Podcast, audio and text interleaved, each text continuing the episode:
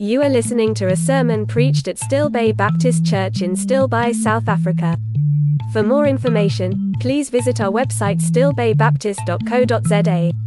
May you be blessed in listening to God's Word today.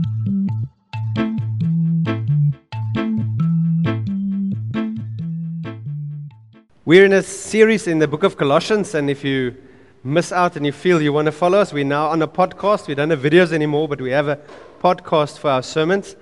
Um, and what we are currently busy with in, in Colossians 3 is dealing with the, with the issues in life, the troubles in life. So, a lot to do with the things that I do wrong, the things that I, I know I shouldn't be doing, but I keep on doing it, or things that I know I shouldn't do, but I want to do it, um, the pain, the suffering, the struggles in relationships, all these type of things. And one thing that we must be honest about is that if we look at the world and we are honest, we must realize that the world is actually getting worse in terms of these things. It doesn't get better. There are many areas where things get better. We have much better medicine and technology. But in terms of people relationships, in terms of how people act and behave towards each other, war and hatred, it's just getting worse. It's shocking to think that slavery is the biggest it's ever been. Now we're talking about physical slavery. Physical slavery is the biggest it's ever been in the history of the world. But it's underground. We don't see it. It's not someone who put people on a boat and they sell them on the market. It's predominantly women and children sold as slaves for, for working for other purposes. And why? Why are we still there in 2023? Now, that is just the external things. Never mind all the internal things people are dealing with fear, anger, um, depression skyrocketed because of COVID. That's what they, because of COVID. It's not because of COVID. COVID was just a catalyst who brought people to a point where they realized, I'm, I can't do this. I don't have the strength to do this. Never mind gluttony and all these other things. Um, depression is, is rampant. Now, what is always funny for me is that the countries who proclaim to be the happiest in the world, who, who know which countries those are, predominantly, Scandinavian countries, on all these happiness indexes, they're always the highest. Now, there's another list of who do you think are the countries in the world that most use the most antidepressants? The Scandinavian countries. It's not internal happiness that gets them there. Why is this so? Because there are no real solutions for these troubles outside of Jesus. There are no real solutions, lasting solutions, eternal solutions for any of these things outside of Jesus. There's only one solution for the Russia versus Ukraine war and the Israel versus Hamas, and it is for people to find Jesus and follow him and submit to him. The only real solution is for people to be born again. And the, the thing also about being born again is that dealing with the stuff in your life is just a secondary reason of being born again. This is not your worst problem to be dealt with in born again. Your worst problem is that you're heading for the lake of fire. In the Afrikaans service, we looked at 2 Thessalonians 1, where God says, It's right for me to come and punish people when I come back. And so that is what waiting and so we have to be born again. We have to, we have to get to that point. Um, it's scary to think that one day, for people who reject Jesus and reject his offer, his good news of, of salvation, they will look at their lives at the moment that's full of trouble and fighting and things. And one day they're going to look back at this as the best life ever. They would wish they could be back here with load shedding and fears about the future because everything they're facing is far worse than what they're facing now. But thanks be to God who not only show us a way to be born again, but He helps us um, um, in the midst of what we're going through. He helps us being healed. And so we are now a couple of times in this passage in Colossians 3. And some of you might think we're saying things over and over again. Now, they tell you um, you have to hear something seven times before you start listening, so we're on our way there. But I'm going to remind you again where we've been on this journey. And so the first one is a picture and this idea that, and remember, we, we're representing a child of God here. So, the black heart, we're not talking about an unsaved heart. We're talking about all the stuff that's still in there that is causing your issues. We've just sang a song that says, um, No longer a slave of sin. Are children of God slaves of sin? I love it when people disagree because then we can go to God's word. Romans is very, very clear. We are no longer slaves of sin. Now, that's a bit shocking because it means every time I sin, I can do something about it, or I could have done something about it. The, the picture that often described is like someone who's in a prison with this heavy gate, and the gate is locked. And someone comes, a savior, and he breaks that lock open and he throws the chain away but the door is still closed, and the guy inside is still sitting there. They're going, Oh, it's so terrible to be a prisoner. It's so terrible that I have to sit here my whole life. Meanwhile, the door is open and you can walk out. And that's often what happens to believers as well. That the moment we're saved, we are set free from the power of sin. But we still live there where we keep on sinning. We still keep the same things in our heart that make us sin and do the things.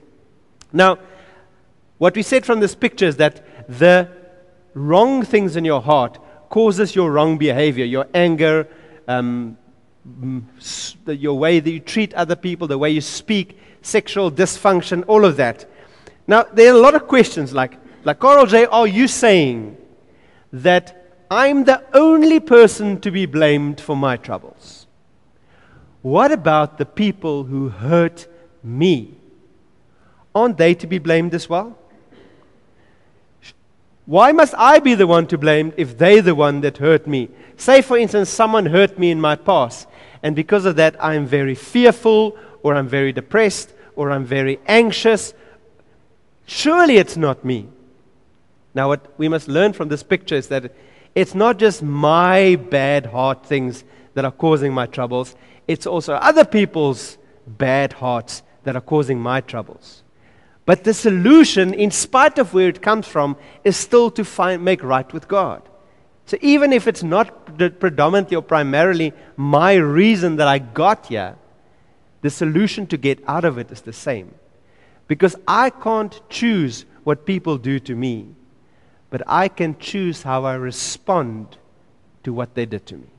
That's where the difference lies. Um, and so then we say the journey to find out what is wrong in my heart is to ask lots of why questions. Why do I do this? Um, I am very fearful. I think that's the one I did last time. Let's pick another one. Um, I am very um, angry. Like, very angry. Why am I angry? Because life is just not going like I planned it to go. Okay, but why do you think life should go like you planned it to go? Because I put a lot of effort into putting things in place and getting to where I want to go, and now it's not getting there. So, why do you think your efforts are good enough to get you there? Because I'm a good person that works hard.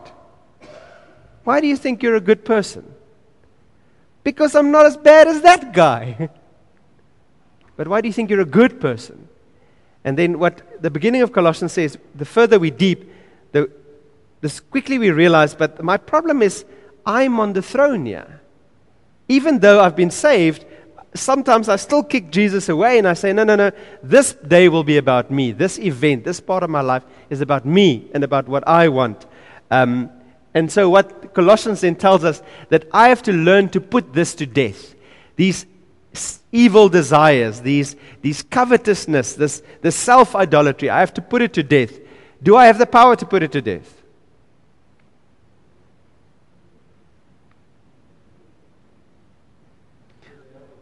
Yes. Why is the answer yes? Because God will never tell you to do something that's impossible to do. So if ever you find a command in the Bible don't go, that's not going to work. But if you try it in your own strength, you're not going to get there. That's the whole point. If I say, well, I'm going to do the work now that to put to death my selfishness, it's never going to work. But if I come submit to God's power to put away selfishness, I'm going to get there. And the example we use is like with power steering. Now, if you have power steering, Um, is it you that t- turning that wheel of the car? Not the steering wheel, the wheel. Are you turning the wheel of the car? No. There's engine. I don't know anything about cars, so don't laugh. There are magical men sitting inside turning the wheels. No. There are engines and motors inside that the moment I touch the steering wheel, there are motors that then turn the wheel. That's why it's power steering. I don't have to use force anymore. So who's turning the wheels? Am I turning the wheels? Yes and no. Will the wheel turn if I do nothing? No, it won't. I have to make the decision this is going to happen now. I have to do the things that I have to do, and then the power kicks in. And that's the same thing with these things. I have to come to God and say, God, I repent of my selfishness. I am so much the God of my life, and I don't want help me put to death. God, I repent of my sexual evil desires that is contrary to your will. It's not me, it's not my identity because it's against you. you I can't change it, but you can. And then I submit to God. And so once you've started doing that, then you are able to put away these bad things as well. When I start dealing with my selfishness, suddenly people, I don't get angry so quickly when people do something wrong because I'm not the whole time busy protecting self or uplifting self. If I've died to self and you say something bad about me, it's like, okay, join the club. I also told God how bad I am. Just join the club. So, and so that's why you are then enabled. But the process doesn't stop there. Um, is this easy? What happens when you start doing this process?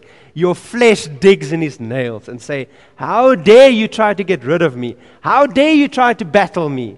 And it becomes more difficult, and you become more angry, and you have to keep on putting de- put to death, put to death, put away. But once this is done, you now have to put good things inside your heart. Your heart can't be empty. You can't just remove and kill things and leave an empty heart. You have to put good things in your heart that then leads to good actions, good behavior, good living, good attitudes, good words, good all those type of things.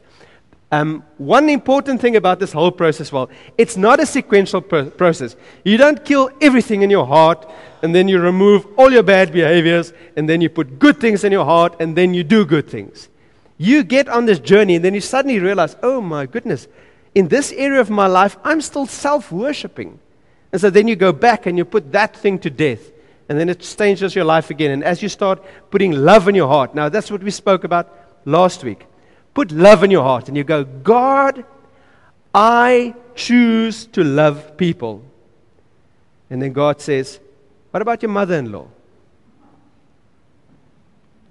Okay, why do I have such a problem with my mother in law? because she tells me I'm not good enough. Why does it bother me when my mother in law tells me that, that I'm not good enough? Because I am good enough. Why do you think you're good enough? Because I am the God of my life. And suddenly, whoa, there's still things here in my heart that needs to be dealt with. And then I put that self worship to death, and then I love my, grand, my mother in law. You understand? So it's a process that it often takes you back to realize there are still things going. Like I said, so last week we spoke about put love in your heart. That starts there. Everything else goes on. Now, the next thing he speaks about is to put peace in your heart. You can open your Bibles to Colossians 3, verse 15. Colossians 3 is a very short one today, only one verse. Colossians 3, verse 15. thank you. Anton is going to come and read to us. Thank you, Anton. Colossians 3:15 and let the peace of Christ rule in your hearts, to which indeed you were called in one body. And be thankful. So, the, the next step after I've, I've made a choice to love, I've made a choice to love God and I made a choice to love others because God enabled me to do that because He loved me first. Um, the, the next step of that outflow of the love is peace. Now, it speaks about the peace of Christ. Um, who knows? I was going to get chocolates and I completely forgot. So I'll owe you a chocolate. Remind me. The first question is easy, the second one is difficult. The first question is what is peace in Hebrew? No one put up their hand, so you're all disqualified. So, okay. Next question What is peace in Greek? Irene, well done, Mark. You, you get a chocolate. So, um, Irene. So there's a place in, in Pretoria called Irene. It's the Greek word for peace. Um, now, it is very fitting that we hit peace today because long before I knew this is where we're going to be today in Colossians, I decided that our December series is going to be about peace, seeking shalom. Because peace is such a difficult thing to understand. How much of it can we have? Because I think we're all in agreement that I can't have full, absolute peace on earth. It's just impossible with evil people and the situation we're in. That God's understanding of peace is just not possible. It's only going to come when He returns. But how much is possible? Is there nothing? Is it 10%? Are there certain areas where there will just be no peace? Are there certain areas where we need to work for more peace and well being? That's going to be our December series. And you'll see, we're going to talk about shalom with God, shalom in your life, then Christmas Day, shalom in Jesus, and then 31st of December, shalom in the world. So there's your advert for December. Um, but back to this one. Um, the one thing we notice is that Jesus often says, My peace is not like the, the peace of the world. Um, the peace of Christ is different. What is the world's definition of peace? No fighting. Would you agree? No conflict. If everyone can just sit on their own chair and leave each other alone and have some peace for one moment, leave, stop going over the border, just stay where you are, look after yourself. That's the world's definition of peace. Um, not fighting. Now, the problem, there are many problems with that definition. The problem is that not fighting is such a limited, small understanding of what could be. Imagine your goal for your relationship with your spouse is, I just don't want to fight. What do you want from this marriage? I don't want to fight. Is that enough? No, there's more. I want to experience love. I want to show love. I want to have goodness. I want to have fellowship. I want to have communion. There's so many good things more than just not fighting. And the other problem with the world's definition is that you sometimes have to fight to get to God's peace. Does that make sense? You sometimes have to go through conflict to resolve things to get to God's definition of peace. Now, what, is, what does God tell us about his peace? In John 14 27, he says, Peace I leave with you, my peace I give to you. Not as the world gives to you, do I give to you. Let not your hearts be troubled, neither let them be afraid. Does it define peace for us here? Not enough. It just says what it's not, but it doesn't tell us what it is. And that's a bit problematic because it's fine, okay, it's not like the world, but what is it now? Do you know it does explain it to us? That's verse 27. Do you know what verse 26 says? The peace I leave with you. Verse 26 says, But the Helper, the Holy Spirit, whom the Father will send in my name, he will teach you all things and bring to your remembrance all that I have said to you. Peace is to have the Holy Spirit. That's peace. And then suddenly everything about the Holy Spirit starts making sense. Peace is not just about not fighting, it's about love and kindness and self control and living for God and being in community, the body. That's all part of, of God's defi- definition of peace. And so, what he says is that this peace must rule in your heart. Um, not optional. I can't ever, as a Christian, say, You treated me like that, so therefore you will get it from me. You cannot say this. Because if peace rules, is the boss in my heart, then all my relationships must be defined by it. In all my relationships, I must pursue peace. And then he says, Because this is to which you were called in one body. Why do we aim for peace? When God rebirthed us, He placed us in one body, a church, a community. And in that community, it will only work if there's peace. Start with love, get to peace. Now, God's definition of peace in shalom is well being, caring, community with each other. Um, and this is why God's definition of peace is so different. Because again, the world's definition of peace is try to try to try to keep people apart. Just keep people apart and there will be no fighting. God says, No, no, no, no. I want you to unite, to combine, and to, in that, experience the goodness. Um, and then he gets to this point and he says, And be thankful. And it seems like he just threw it in there. We're talking about peace now, and now we're just throwing in, in be thankful. But in the Greek, this is part of the same sentence. And I had to go sit and think, but what does thankful have to do with peace? And luckily, my wife was clever enough to say that the key between them is contentment. Why don't I have peace? Because I don't have contentment. If I'm not content in my life, I'm demakar and I'm upset and stuff. Contentment leaves, leads to peace. What leads to contentment? By looking at my life and focusing on the things that I must be thankful for, and not focusing on the things that, I, that is trying to steal my peace and steal my joy. Because that's what Satan does. And I think you can admit to this that if you go through a day and 100 things go well and two things go very badly, how are you going to classify that day at the end of the day? This was a bad day.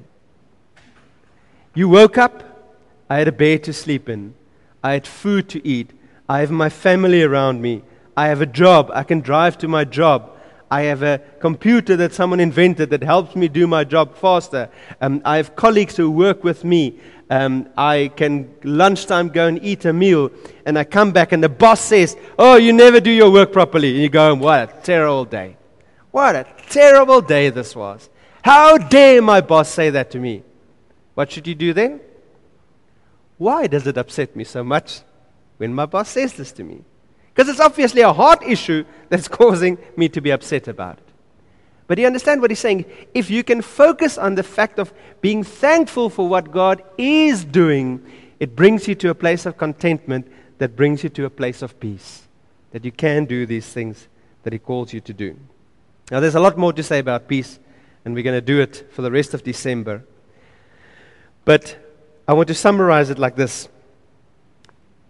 Once you've decided that I'm not going to be God in my own heart, the first thing we said you must do is to put love there. In other words, in the past, I was the person living in my heart. Everything was for me. And he says, just get out for a while, put God in, and put other people in. Then you're allowed to climb back in. Because the moment you climb in, there's space for nobody. Get God in there, get other people in there, and then get yourself in there, and let your love be there. And then you suddenly realize, whoa, I'm in community. And part of community is to live in peace, be content, be happy, be thankful. Um, now, I want to end with this as well. This is a command. This is something that we must do. It's not going to happen automatically. If I'm in dispeace, what's the opposite of peace? If I'm, I wouldn't say war because war is too far. If there's no peace between me and someone else, and I leave it, I am disobedient to God. And it's not about disobedient to God, I'm messing everything up. All other relationships around me, all other things, my emotional well being, my thing, everything is harmed because I'm not listening to God to say, be at peace, live in peace. And so, what I'm hoping is happening, and we're going to end with this. As you hear all of this, that God places names in your heart of people you're saying, I'm not living in communal, caring peace with this person when I should be. The people that in my sphere that God placed there are the people that I need to love, the people that I need to be at peace with. And there's issues here. God says, go resolve it, fix it. It's worth it. Let's pray together.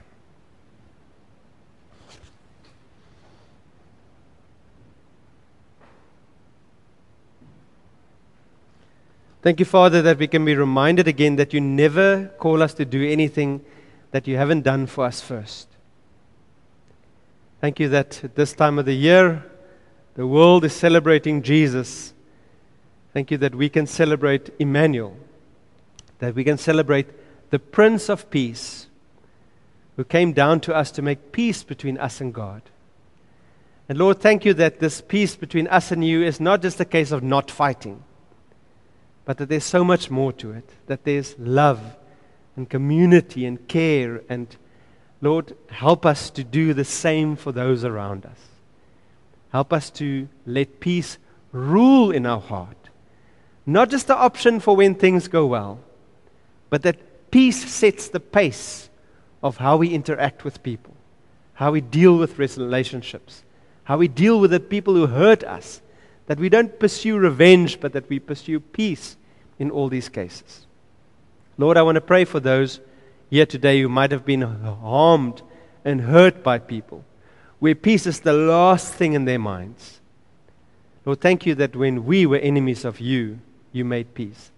So, Lord, I want to pray that your Holy Spirit will gently come and heal and show the road to healing and empower healing in these situations so that we can live in peace.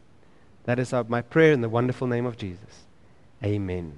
I hope you were blessed in hearing God's word today. For more information or prayer, please visit our website stillbaybaptist.co.za. May you find your life in Jesus Christ and Him alone.